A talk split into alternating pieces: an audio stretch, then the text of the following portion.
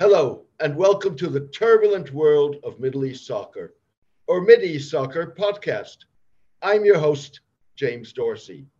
Nahdlatul Ulama, arguably the world's only Muslim mass movement, propagating a genuinely moderate and pluralistic form of Islam, has forged an unlikely, albeit temporary, alliance with the Saudi controlled Muslim World League. The League is Saudi Crown Prince Mohammed bin Salman's chief propagator of a socially less restrictive but autocratic interpretation of the faith that demands absolute obedience to the ruler.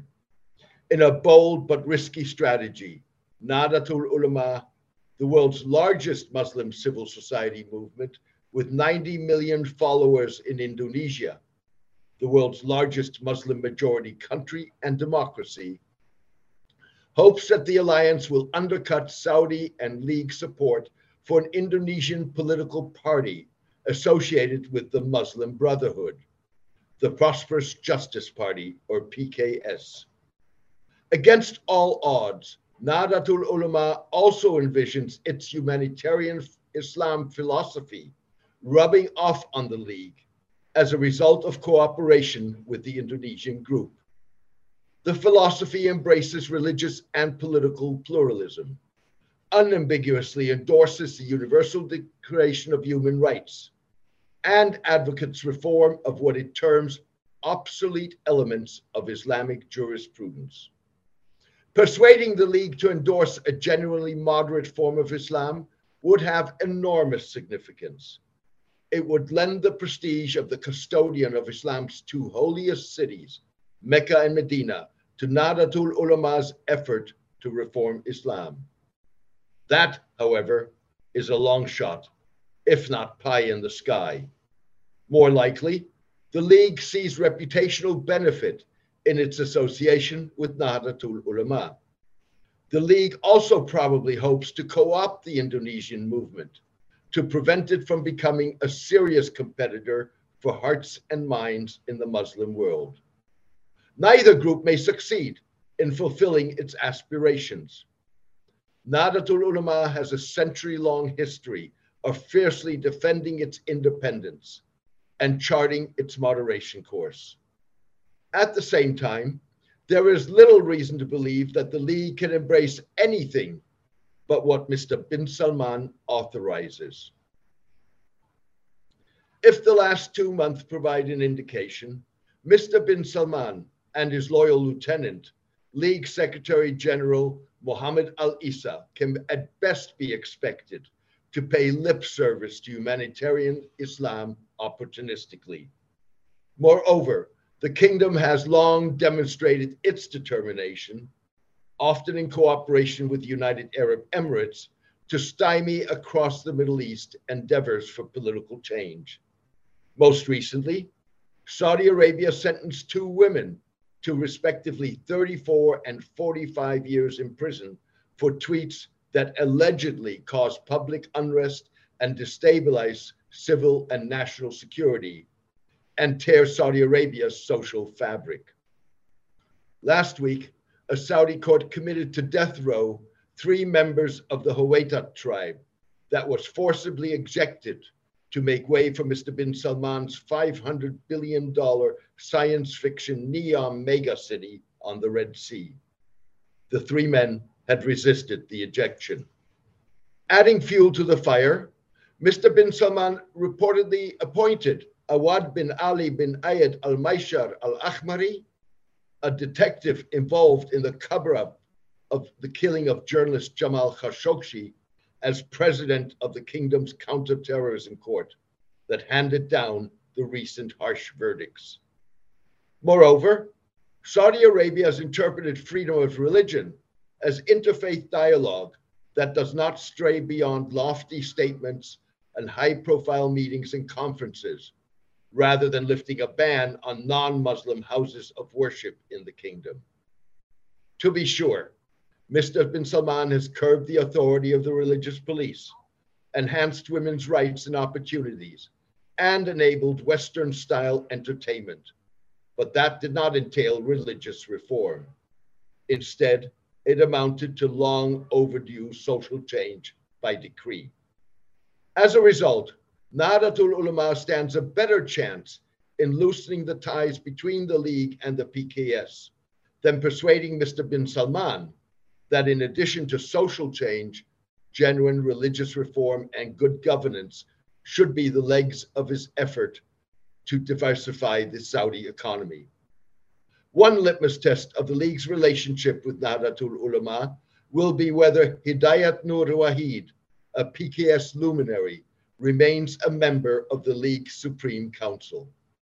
Mr. Wahid accompanied Mr. Al Issa in 2020 to the Secretary General's initial meeting with Nahdlatul Ulama, the first in the League's 60 year history. Yet he refused to join Mr. Al Issa in 2020 on his historic visit at the head of a delegation of Muslim scholars to Auschwitz, the Nazi extermination camp. To be fair, Nahdlatul Ulama, while virulently opposed to political Islam, has demonstrated its democratic credentials by confronting the PKS politically, but not disputing its right to compete in free and fair elections or being politically active within the legal confines of Indonesian democracy. Sacrificing the PKS is a small price for the League to pay for what Nahdlatul Ulama offers. The association has already paid off with no public indication that the League has met any of Nahdlatul Ulama's aspirations. Instead, the League has milked its partnership with Nahdlatul Ulama for what it is worth on social media. As the convener of the Religion Forum 20, a newly created official group of 20 engagement group, Nahdlatul Ulama has invited the League to co host this year's summit of religious leaders in Bali in advance of a meeting of leaders of the G20 that groups the world's largest economies. Indonesia is this year's chairman of the group. The Faith Summit aims to help ensure that religion in the 21st century functions as a genuine and dynamic source of solutions rather than problems. Add to that Nahdlatul Ulama's recognition of the League as a non governmental organization, even though it is a wholly government controlled and primarily government funded entity. The invitation was in recognition of the League's break with its past as a major vehicle in the global spread of Saudi ultra conservatism before the rise of Mr. bin Salman in 2015. The invitation also followed an approach by the Saudi government to its Indonesian counterparts, requesting that the League have a platform at the R20. The approach stroked with dynamics in the Indonesian government. There was a sort of feedback loop.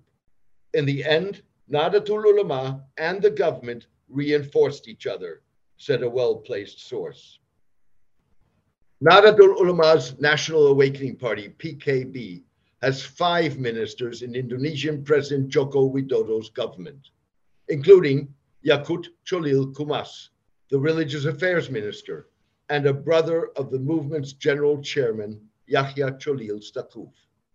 Mr. Widodo has embraced Nahdlatul Ulama's push for a genuinely moderate Islam, but at the same time has been willing to legitimize Saudi and Emirati efforts aimed at ensuring that moderation does not entail political liberalization. In contrast to Nahdlatul Ulama, the two Gulf states have steered clear of anchoring social change in jurisprudential reform of Islamic law. The alliance with the League spotlights Nahdlatul Ulama's difficulty balancing its domestic objectives with its effort to position itself internationally as the voice of a genuinely socially and religiously pluralistic and tolerant Islam. Partnering with the League in the hope it will pay more than a domestic political dividend entails reputational risk, with the kingdom's troubled human rights and freedom of religion track record potentially again moving center stage due to increasingly strained US Saudi relations. Nahdlatul Ulama deserves credit for what is a daring strategy. The question is whether the group could have secured the domestic dividend without legitimizing an autocratic toolkit, and whether the reputational risk will prove worthwhile. Thank you for joining me today. I hope you enjoyed the podcast. Also, thank you to all who have demonstrated their appreciation for my column by becoming paid subscribers. This allows me to ensure that it continues to have maximum impact. Maintaining free distribution means that news websites, blogs, and newsletters across the globe can republish it. I launched my column 12 years ago. If you are able and willing to support the column, please become a paid subscriber by clicking on Substack on the subscription button at www.jamesmdorsey.substack.com and choosing one of the subscription options. Please join me for my next podcast in the coming days. Thank you. Take care and best wishes.